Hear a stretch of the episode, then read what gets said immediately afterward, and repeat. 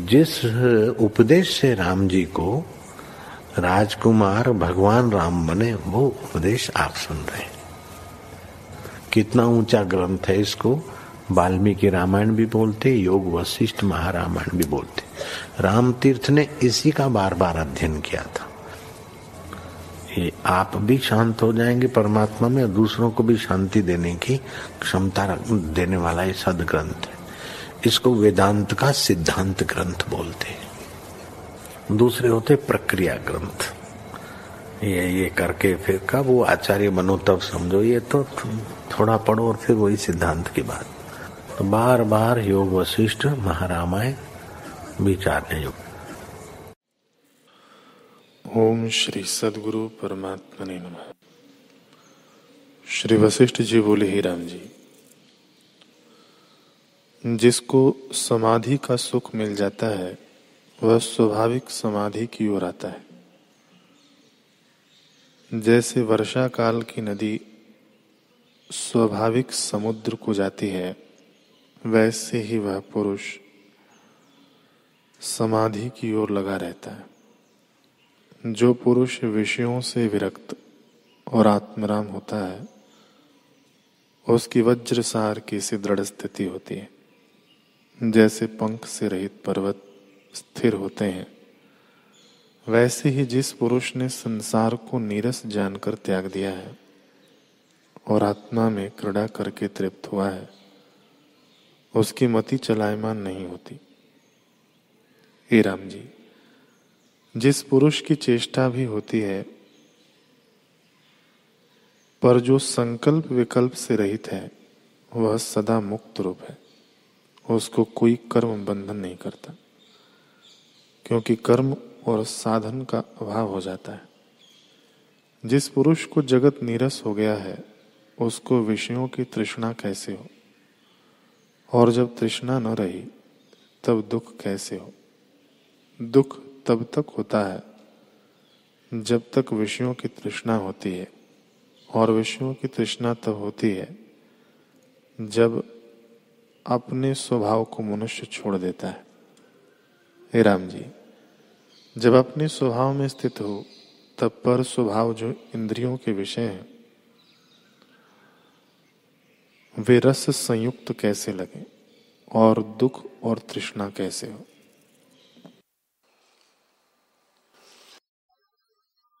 ओम श्री सदगुरु परमात्मा ने नम। श्री योग वशिष्ठ महारामायण। निर्वाण प्रकरण। सर्ग 107 श्री वशिष्ठ जी बोले, हे रामचंद्र जी,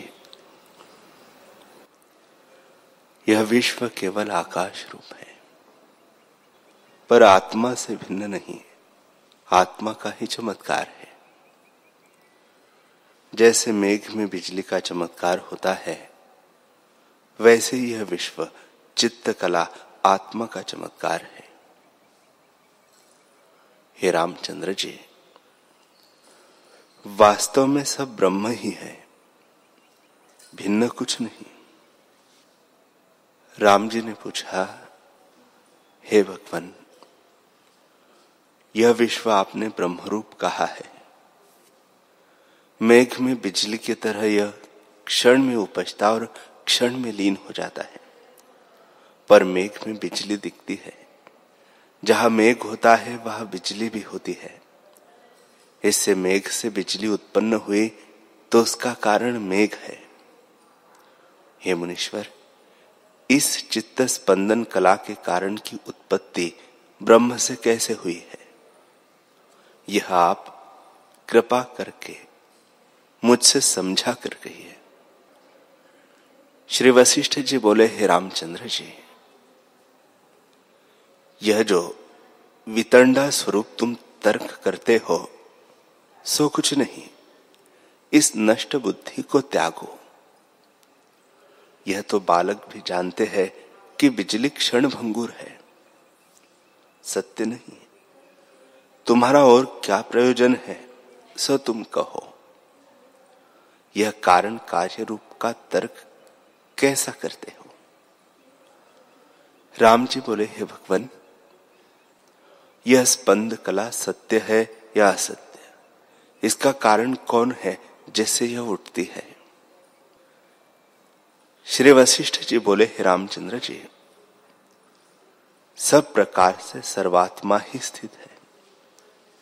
चित्त और चित्त स्पंदन यह भेद कलना वास्तव में कुछ नहीं। ब्रह्म ही अपने स्वरूप में आप स्थित है और सब भ्रम से भाषित होते हैं। जैसे भ्रम दृष्टि से आकाश में मोती दिखते हैं और नेत्र मुंद कर खोले तो तरुहरे प्रतीत होते हैं। वैसे यह जगत भ्रम से भाषित होता है। हे रामचंद्र जी, हम इस संसार समुद्र के पार हुए हैं। हम सरीखे ज्ञानवानों के यथार्थ वचन सुनकर हृदय में धारण करो तो शीघ्र ही आत्मपद की प्राप्ति हो। और जो मूर्खता करके मेरे वचनों को न धारण करोगे तो तुम्हारे दुख नष्ट न होंगे और वृक्ष, तृण, बेल आदि की योनि पाओगे। हे रामचंद्र जी, आकाश और काल आदि सब पदार्थ कलना से सिद्ध हुए हैं। आत्मा में कोई नहीं। हे रामचंद्र जी, वायु से रहित जो समुद्र का चमत्कार है, उसका कारण कौन है? दीपक में जो प्रकाश और अग्नि में उष्णता है, उस प्रकाश और उष्णता का कारण कौन है? वायु के निस्पंदन और स्पंदन का कारण कौन है? जैसे इनका कारण कोई नहीं, वायु का रूप ही स्पंद निस्पंद है। अग्नि का रूप उष्णता है और दीपक का रूप प्रकाश है। वैसे ही कलना भी आत्म स्वरूप है, भिन्न नहीं। हे राघव, यह कलना जो तुमको भाषित होती है, उसको त्याग करो। जब अपने आप को देखोगे तब सब संशय मिट जाएँगे। जैसे जब प्रलय काल का जल चढ़ता है तब सब जलमय हो जाता है। कुछ जल से अलग नहीं होता। वैसे ही अपने स्वरूप को जब तुम देखोगे, तब तुमको सब आत्मा ही दिखेगा। आत्मा से भिन्न कुछ नज़र न आवेगा। हे रामचंद्र जी, आत्मा एक रस है। सम्यक दर्शन से जो का त्यो और असम्यक दर्शन से और का और दिखेगा। जैसे रस्सी को यथार्थ न देखिए तो सर्प का भ्रम और भय होता है। और जब जो की त्यो रस्सी जान लो, तब सर्प का भ्रम निवृत्त हो जाता है। वैसे ही आत्मा के न जानने से यह जीव संसारी होता है, भयभीत होता है। अपने को जन्मता मरता मानता है, और देह के सब विकार आत्मा में जानता है। पर जब आत्मा को जानता है, तब सब भ्रम निवृत्त हो जाते हैं। जैसे नेत्रों से तारे दिखते हैं, और जब नेत्र मूंद लो तो उनका आकार अंतकरण में भाषित होता है, क्योंकि उनकी सत्यता हृदय में होती है। पर जब हृदय से उनकी सत्यता उठ जाती है, तब फिर नहीं भाषित होते। वैसे ही चित्त के भ्रम से संसार हुआ है, उसको मिथ्या जानो। हे रामचंद्र जी स्फुरण में जो दृढ़ भावना हुई है, वही सत्य होकर मिथ्या संसार हुआ है। जब चित्त का त्याग करोगे, तब संसार की सत्यता जाती रहेगी। हे रामचंद्र जी फिर राम जी ने पूछा, हे भगवान, आपने जो कहा कि यह विश्व कल्पना मात्र है, सो तो मैंने जाना कि इसी प्रकार है। वह सत्य नहीं। जैसे राजा लवण, इंद्र ब्राह्मण के पुत्र और शुक्र की कलना जब स्वर्ण से दृढ़ हुई, तब उन्हें स्वर्ण रूप विश्व सत्य देख पड़ा और सत्य जान पड़ने लगा।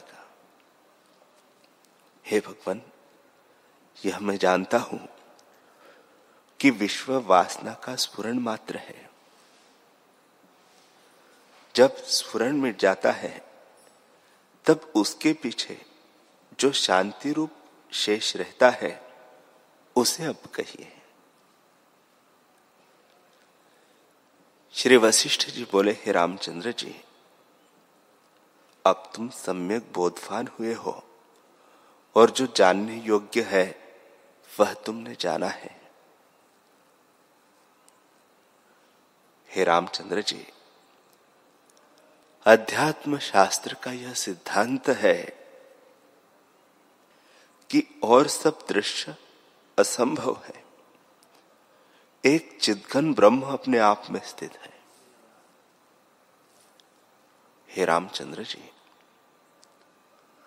आत्मा शुद्ध निर्मल और विद्या विद्या से रहित है। उसमें संसार का अत्यंत अभाव है। जो कुछ शब्द आदि संज्ञाए है, वे भी स्फुरण में है। आत्मा तो अनिर्वचनीय पद है। उसकी इतनी संज्ञा शास्त्रकारों ने कही है, शून्यवादी उसको शून्य कहते हैं। विज्ञानवादी विज्ञान रूप कहते हैं। उपासना वाले उसी को ईश्वर कहते हैं। कोई कहते हैं कि आत्मा सबका कारण है, वही शेष रहता है। कोई आत्मा को सर्वशक्तिमान कहते हैं। कोई कहते हैं कि आत्मा निशक्त है। कोई साक्षी आत्मा और शक्ति को भिन्न मानते हैं। हे रामचंद्र जी,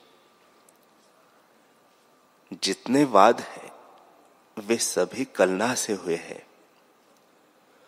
कलना को मानकर ही सब वाद उठाते हैं। वास्तव में कोई वाद नहीं।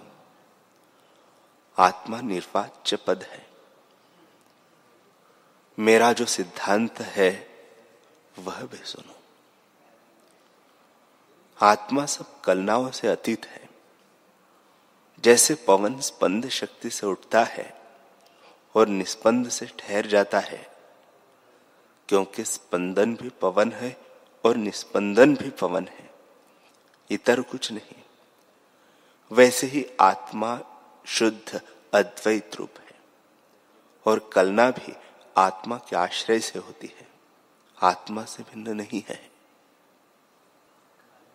और जो भिन्न प्रतीत होती है उसको मिथ्या जानकर तुम त्यागो और अपने निर्विकार स्वरूप में स्थित रहो। जब तुम आत्म स्वरूप में स्थित होंगे, तब जितने शास्त्रों के भिन्न भिन्न मतवाद है, वे कोई न रहेंगे। केवल अपना आप स्वच्छ आत्मा ही भाषित होगा। हे रामचंद्र जी, उस निर्विकल्प पद को पाकर तुमने शांति पाई है। तुम असत की तरह स्थित हुए हो, क्योंकि द्वैत कलना नहीं फुरती। हे रामचंद्र जी, आत्मा ब्रह्मादिक शब्द भी उपदेश के लिए कहे हैं। आत्मा तो शब्दों से अतीत है। यह सब जगत आत्म स्वरूप है और संसार रूप विकार आत्मा में असम्यक दर्शन से प्रतीत होते हैं। जैसे शून्य आकाश में तारे मोती सदृश भाषित होते हैं, सो अविदित है। वैसे ही आत्मा में जगत द्वैत अविदित भाषित होता है। इससे जगत द्वैत की भावना त्याग कर निर्विकल्प आत्म स्वरूप में स्थित हो रहो। राम जी ने पूछा, है भगवान देह, इंद्रिया और कलना में सार वस्तु क्या है? श्री वशिष्ठ जी बोले, हे रामचंद्र जी, जो कुछ अहम तम आदि दृश्य जगत है, सो सब चिन्मात्र है। जैसे समुद्र जलमात्र ही है, वैसे ही जगत चिन्मात्र है। मन सहित क्षण इंद्रियों से जो कुछ दृश्य प्रतीत होता है, सो ब्रह्मात्र है। हे राघव, देह इंद्रियादि सब मिथ्या है। आत्मा में ये कोई नहीं है। चित्त के द्वारा कल्पित है और चित्त ही इनको देखता है।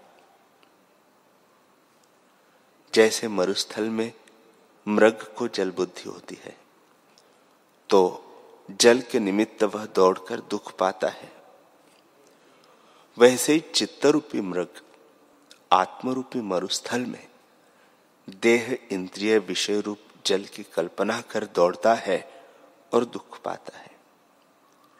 ये देह और इंद्रिया भ्रम से भाषित होते हैं। जैसे मूर्ख बालक, परछाई में वैताल की कल्पना करता है वैसे ही मूर्ख चित्त ने देह इंद्रिय आदि को की कल्पना की है। हे राघव, आत्मा शुद्ध, निर्विकार है। उसमें चित्त ने भ्रम से विकार आरोपित किए हैं। जैसे भ्रांत दृष्टि से आकाश में दो चंद्रमा दिखते हैं, वैसे ही चित्त ने देह इंद्रिय आदि की कल्पना की है। पर चित्त भी सत्य नहीं है। आत्मा की सत्ता लेकर चेष्टा करता है। जैसे चुंबक की सत्ता लेकर लोहा चेष्टा करता है, वैसे ही निर्विकार आत्मा की सत्ता लेकर यह चित्त नाना प्रकार के विकारों की कल्पना करता है। इससे चित्त का त्याग करो जिससे तुम्हारा विकार जाल मिट जावे। हे रामचंद्र जी, देह इंद्रियों में सार क्या है, सो तुम सुनो। जो कुछ संसार है, उसका सार देह है, क्योंकि सब देह के संबंधी है। जब देह मिट जाता है, तब संबंधी भी नहीं रहते। देह का सार इंद्रिया है। इंद्रियों का सार प्राण है। प्राणों का सार मन है और मन का सार बुद्धि है। बुद्धि का सार अहंकार है। अहंकार का सार जीव है। जीव का सार चिदावली है। चिदावली वासना संयुक्त चेतना को कहते हैं। चिदावली का सार चित्त से रहित शुद्ध चैतन्य है, जिसमें सब विकल्प लय हो जाते हैं। जो शुद्ध, निर्मल और चिन्मात्र ब्रह्म आत्मा है, उसमें कोई उत्थान नहीं। हे रामचंद्र जी चिदावली पर्यंत सबको त्याग कर। इनका जो सार चैतन्य आत्मा है, उसमें स्थित हो। विश्व कलना मात्र है। आत्मा में कुछ नहीं। यह विश्व संकल्प की दृढ़ता से सत की तरह जान पड़ता है। पहले भी शुक्र, लवण राजा और इंद्र के पुत्रों के वृत्तांत में कहा है कि संकल्प से जो उन्हें जगत दृढ़ होकर भाषित हुआ था, सो वास्तव में कुछ नहीं था। वैसे यह विश्व भी चित्त के फुरने में स्थित है। असम्यक दृष्टि से अद्वैत आत्मा में दृश्य भाषित होता है। जैसे सूर्य की किरणों में जल जान पड़ता है, वैसे ही आत्मा में अहंकार आदि अज्ञान से दृश्य भाषित होते हैं। इससे इनको त्याग कर अपने वास्तव स्वरूप में स्थित हो। हे रामचंद्र जी,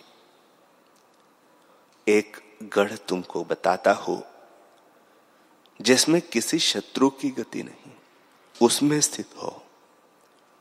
हम भी उसी गढ़ में स्थित है और जितने ज्ञानवान हैं, वे उसी में स्थित होते हैं।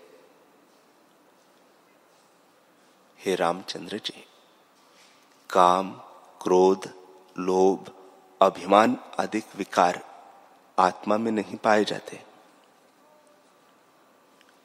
जैसे रात्रि में दिन नहीं होता वैसे ही विकार रूपी दिन गढ़ रूपी रात्रि में नहीं पाया जाता। इससे अचिंत्य रूप गढ़ में जहाँ कोई फुरना नहीं और जो केवल शांत रूप है, अहम भाव त्याग कर स्थित हो तो अहम तम भाव निवृत्त हो जावे। जब स्वरूप का साक्षात्कार होता है तब ज्ञानी फुरने और न फुरने में स्वरूप को समान देखता है और संपूर्ण जगत उसको आत्मरूप दिखता है। इससे चिदावली से देह पर्यंत जो अनात्म है, उसको क्रम क्रम से त्यागो। प्रथम देह को त्यागो। फिर इंद्रियों के अभिमान को त्यागो। इसी क्रम से सबको त्याग कर अपने वास्तव स्वरूप में स्थित हो जाओ।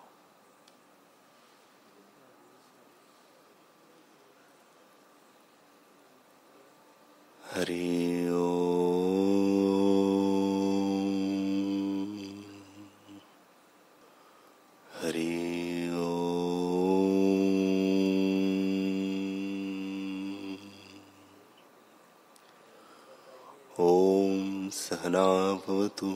सहनौ भुनक्तु सह वीर्यं करवावहे। तेजस्विनावधीतमस्तु, मा विद्विषावहे। ओम शांति शांति शांति श्री सद्गुरुदेव भगवान की